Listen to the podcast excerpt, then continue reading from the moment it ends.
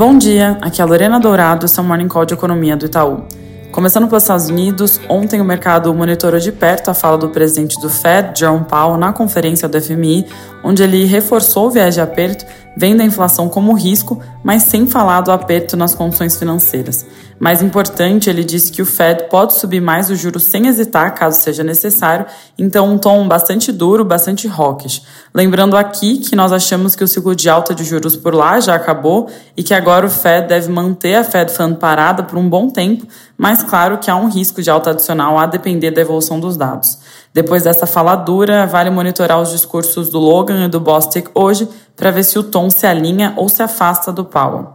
Indo para dados, o Atlanta Wage Tracker acabou saindo ontem e não mostrou sinais de desaceleração no ritmo de crescimento dos salários, mas é sempre importante olhar para a composição do dado, que acabou não sendo tão ruim assim, já que o setor que puxou alta foi o setor público.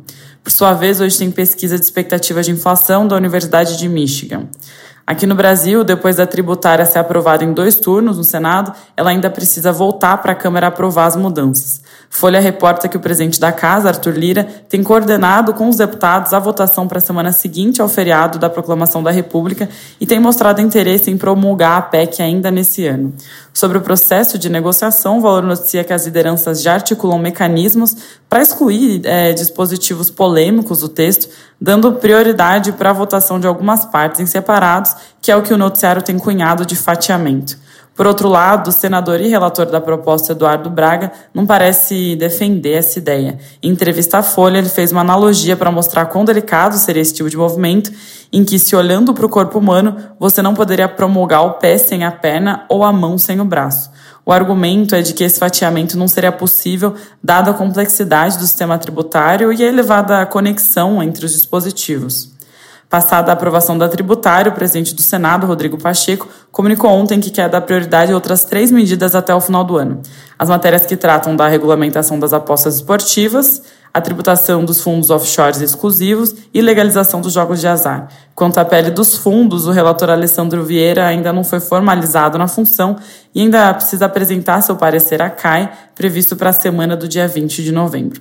Comentando aqui sobre a participação do ministro Haddad ontem no nosso evento Macrovision, ele falou sobre a meta de déficit zero, dizendo que ela é programática, nem precisava estar na lei para ser perseguida, mas não entrou muito no assunto sobre eventual mudança.